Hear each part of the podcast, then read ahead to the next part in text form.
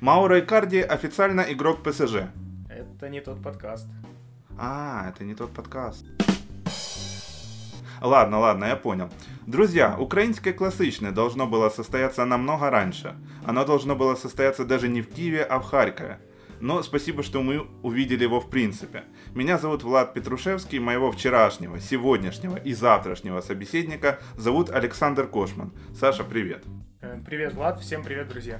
Я предлагаю не фокусироваться сейчас на остальных результатах тура, на скандале вокруг Карпат, обсуждать закулисные это игры или же нет, а перейти к центральному матчу 24-го тура. Я хочу сделать акцент на дерзком, молодом и украинском составе «Динамо».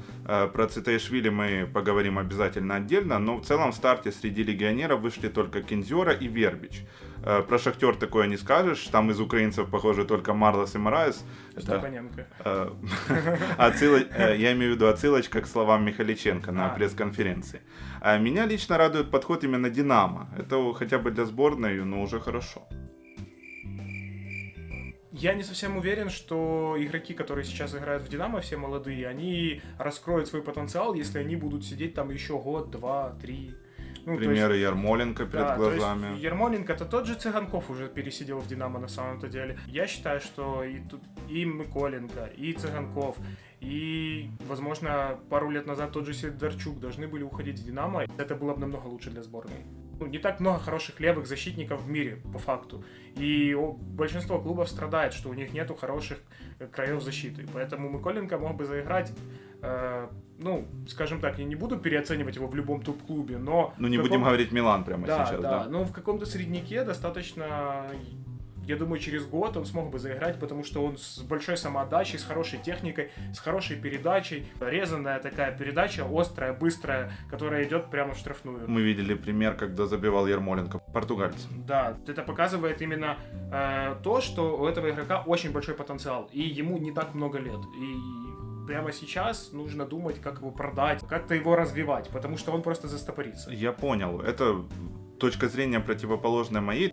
Есть футболисты, они играют сейчас в украинской премьер-лиге, это украинские футболисты, и выходит у «Динамо» украинский состав. Да, здорово. Но есть в то же время подход. Роман Яремчук, мы видим, прекрасно выступает в Бельгии. Малиновский сейчас главный джокер Гасперини в Аталанте, перед этим тоже долго выступал в Бельгии, и это тоже подход, это тоже выход. Конечно, да. Чем больше наших игроков будет находиться за границей в топовых чемпионатах, тем лучше мы получим сборную. Это же очевидный фактор и вариант. Вообще, очень хороший пример — это сборная Бельгии, у которой реально не супер классный чемпионат. Я не считаю, честно, что он лучше даже сейчас нашего, но по большому счету у них с чемпионата очень мало игроков сборной, но при этом сборная, действительно же отличная. Хорошо, тогда пускай Цыганков уходит в другой клуб, а на его месте будет доказывать Цитаишвили. Да, это, и опять же, тот же Цитаишвили, надо брать, возможно, пример с того же Аякс. Рок там поиграл сезон, два, раскрылся, уже для продажи, надо продавать. Не надо держать, думать, что еще, и это еще не заканчивается, и мы получаем Ярмоленко, грубо говоря. Да.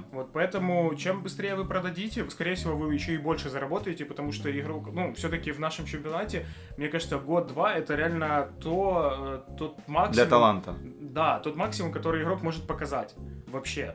И если за это время он реально адаптируется, и он показывает очень хорошую, приличную игру, и на него есть спрос, есть предложение, продавайте.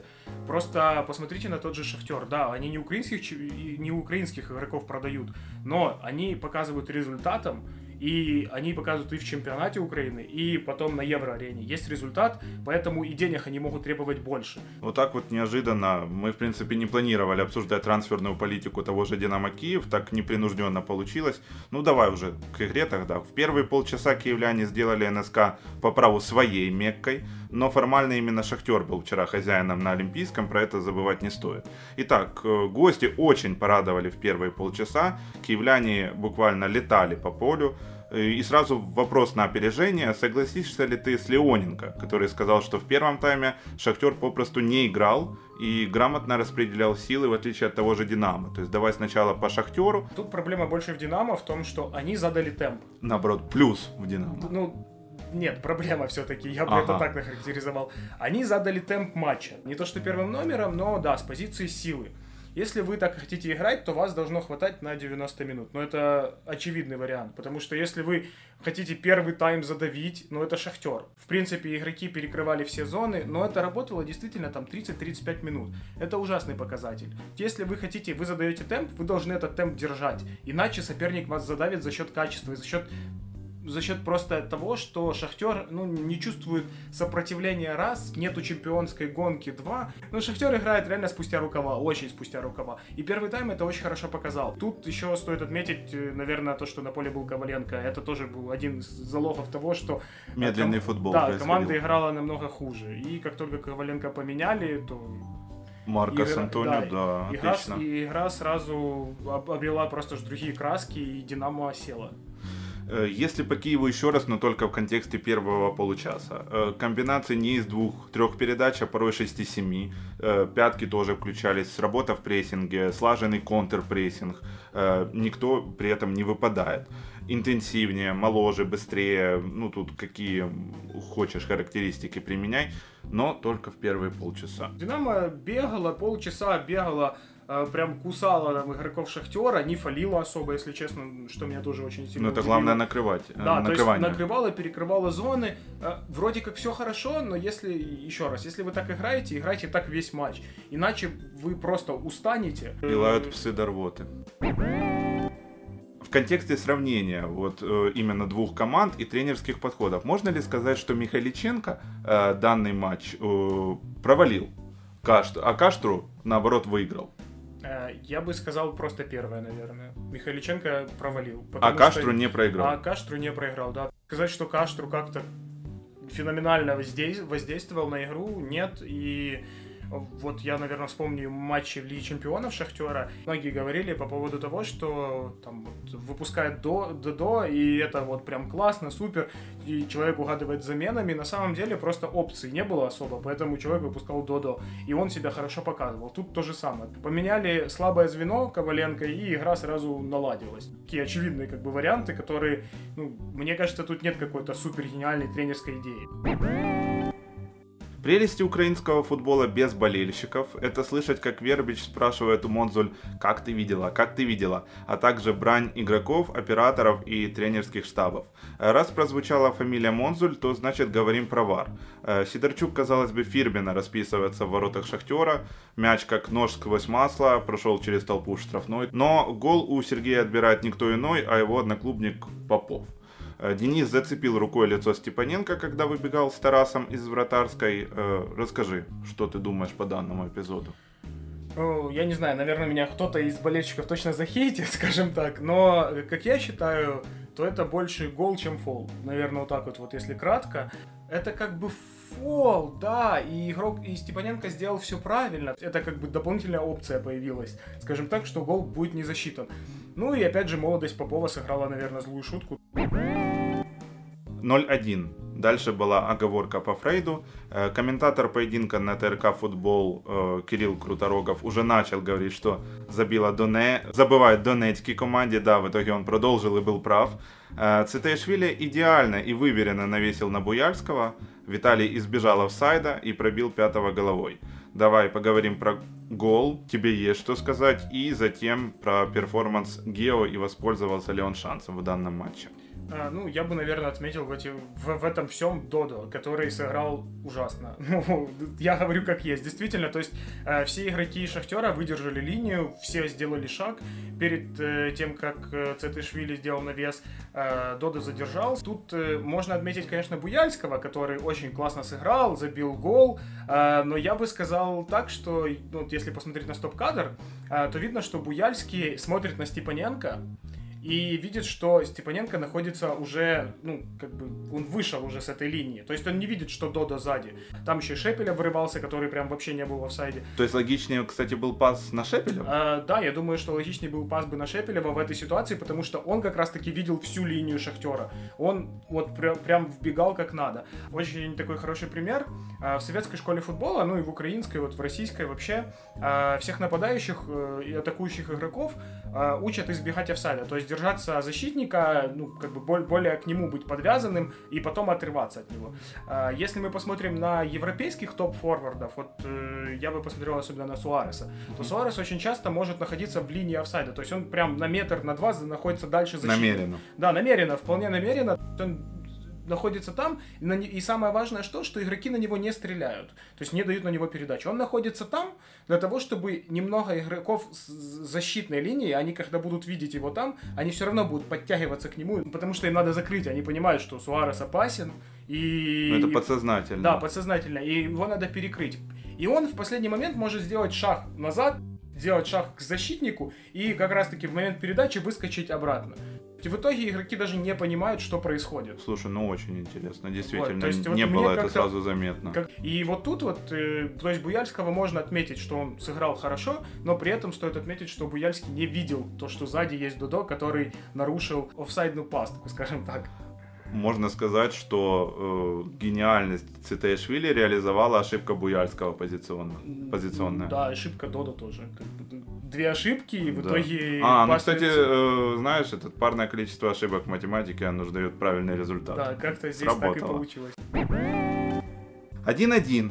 Музыка играла недолго. Очень легко Шахтер сравнял счет после простого розыгрыша. Как итог, бильярдный удар Марлоса в дальний от себя. Очень быстро хозяева отыгрались. Кто не доработал с украинским бразильцем, который, по словам Пятого, пересмотрел отношение к делу во время паузы? Во-первых, надо сказать самое важное. Марлос залечил травму за эти 2 месяца, которые он страдал. То есть после операции перенес операцию и, в принципе, выглядел намного свежее, чем мы видели его 2 месяца назад. Это прекрасно для сборной. Как минимум. Вот это вот прекрасно для сборной, да. В отличие от того, что я говорил в самом начале. Но он с осени очень блекло выглядел. Да, то есть и плюс Марлос в принципе играл даже на оборону, что в этом матче было заметно, в отличие от прошлых. Тайсон как не играл, так не играет, в принципе, все по-старому. Игроки «Динамо» вообще не следили за Марлосом, который, в принципе, не особо быстрый игрок. Марлос отдал передачу на Мораеса, который просто отыгрался с ним в стенку. Почему с Мораесом никто жестко не играл? Ну, как-то выйти, вставить ногу. Ну, не знаю. Возможно, Мораес знает, как играют центральные защитники «Динамо», потому что он там играл. Или просто класс Мораеса лучший. Или защитники «Динамо» играют пока плохо, например, персональные опеки. Ну ты мне сразу 3 ответа, мне более чем. То есть тяжело ответить на этот вопрос, просто как бы коллективные ошибки, я бы и так назвал. То есть никто не закрывал игроков, все делали вид от какого-то отбора, какого-то присутствия. И поэтому бильярдный удар... Тут у меня и правда есть немного вопросов к Бущану. Да, он не видел момент удара, да, между ног Попова, но удар достаточно, хоть и бильярдный, но достаточно слабый. Летел не особо быстро, и мне кажется, можно было реагировать, хотя бы как-то вот чуть-чуть резче, что ли, потому что Бущан прям сильно поздно прыгнул. То есть он вроде как бы и достал бы, если бы и прыгнул прям на секунду, а секунда это прям много по времени. Я понял. Про голкипера «Динамо» мы сейчас поговорим, потому что 2-1. Во втором тайме мы увидели абсолютно другой «Шахтер». Команда Каштру такое впечатление сбросила темп «Динамо», который задала команда киевлян в первые полчаса, до заводских настроек. Шахтер утвердил свои показатели владения мячом до стандартных 60/40, эти цифры держались во время всего поединка. Марлос вновь продемонстрировал свое высокое индивидуальное мастерство, Сидорчук потерял из виду хавбека в опорке и вновь как лузу, но уже не рабочей ногой от украинского бразильца. Как здесь с действиями Сергея? Он провел очень хороший матч. Все его действия были направлены, наверное, и на атаку, и плюс, пока «Динамо» вот эти полчаса играла в очень таком активном темпе и с контрпрессингом, у Сидорчук смотрелся действительно как хозяин центра поля. Вот. Но как только «Динамо» сбавило темп, то Сидорчук стал играть как бы на атаку также, а вот на оборону возвращаться не особо хорошо, и тут он опять же не прикрыл никак Марлоса, который был снова один, который вбегал один. И снова Мораес с ним отыгрывается. Мораес просто, как мне кажется, он все-таки немного корявенько принял мяч. Возможно, да, он уже... там сложилось такое впечатление. То есть, возможно, он и хотел сбросить, но он как-то это сделал не особо технично, не по-бразильски, скажем так. Вот. Наверное, поэтому он и украинец уже. Вот. И поэтому, да, этот гол, опять же, с нерабочей ноги Марлос забил с нерабочей ноги, никто не кроет, и Бущан снова играет скажем так, не уверенно. А что с вот этим шагом? Я заметил, когда он ожидал, наверное, удар между двух защитников. Получился удар в противоход, будем говорить откровенно. В итоге получился удар в противоход из-за вот этого шага. Последнего, вот на повторах очень хорошо видно, Бущан делает шаг в сторону и уже летит мяч. И он в последний момент пытается оттолкнуться, оттолкнулся он плохо и 2-1. Да. А теперь 3-1. Шахтер блестяще прошел по левому флангу усилиями Исмаили. Киевляне банально не успели вернуться в оборону. А горняки затолкали третий мяч в ворота Бущана усилиями Маркоса Антонио. Именно он заменил незаметного Виктора Коваленко, как мы уже отмечали, и начал активно двигать мяч именно в центре. Это уже не нокдаун, это уже нокаут. Это уже читалось во втором тайме, когда вышло «Динамо», и уже было видно, что они не готовы так прессинговать игроков, то было понятно, что ничего хорошего из этого не выйдет. Вот я думаю, что они осознают, что уровень «Шахтера» и «Динамо» сейчас находится на очень большом таком расстоянии. И «Динамо» все-таки сейчас ближе к «Заре», к «Александрии», к «Десне». Потому что, это демонстрирует турнирная таблица. Да, турнирная таблица в том числе. Хотя, когда смотришь матчи «Динамо» с командами, которые я только что перечислил, то вроде нет такой прям уверенности в том, что «Шахтер» сильнее. Потому что матч «Шахтер-Заря», например, для меня «Заря» смотрелась сильнее. А в матче «Динамо-Заря» «Заря» смотрелась, скажем так, не особо предпочтительной «Динамо». То есть тут какие-то параллели проводишь, и у тебя не складывается что-то в голове. Но в итоге результат на табло, и мы видим 3-1. Это я в детстве так рассуждал. Это когда-то Гамбург обыграл Манчестер Юнайтед, а Днепр обыграл Гамбург. Соответственно, что Днепр сильнее Манчестер Юнайтед. Все-таки все равно ищется какая-то логика, что какая-то зависимость должна быть, но в итоге ее нет. Но я бы еще отметил, мы про Цетышвили не так много сказали, мяч протащил во время третьего гола как раз-таки Исмаили. Но Исмаили не было видно практически весь матч. Его не было видно, скорее всего, по причине Цетышвили, который просто атаковал, находил свободные зоны, и Исмаили приходилось работать, в принципе, на оборону больше, чем на атаку. Я уже к тому моменту, как Исмаили прорывался, не было на поле. Он уже, честно говоря, во втором тайме, там после 60-й или 50-й минуты уже ходил. Ты же не забывай, сколько парню лет. Нет, конечно. Естественно. Для него матч он провел очень хороший. Просто шансом своим воспользовался? Таких игр... Конечно. Да. Шансом он своим воспользовался. Таких игроков просто надо выпускать постепенно. Если бы тренера «Динамо» выпускали его, грубо говоря, после 60-й минуты сначала, а потом начали давать ему полный матч, тогда бы он и заиграл, мне кажется, лучше. А так его не выпускают, то есть он там выходит на 2, на 3 минуты, на 2, на 3 минуты, и тут хопа дают тайм играть, чуть-чуть больше тайма. И, естественно, игрок немного теряется, потому что он и самого себя отдает больше, и старается угодить команде, и в принципе, чего стоит его подкат, который он сделал с Исмаили в штрафной, играл просто суперзащитник. Помню. Поэтому он отыграл прекрасный матч. Наверное, Цыганкову стоит чуть-чуть переживать. По Цетешвили хотел сказать, в первом тайме, в первые 10 минут, этот был момент, он очень классно, когда принимал мяч, прошел и между ног защитнику. Такой прием классный.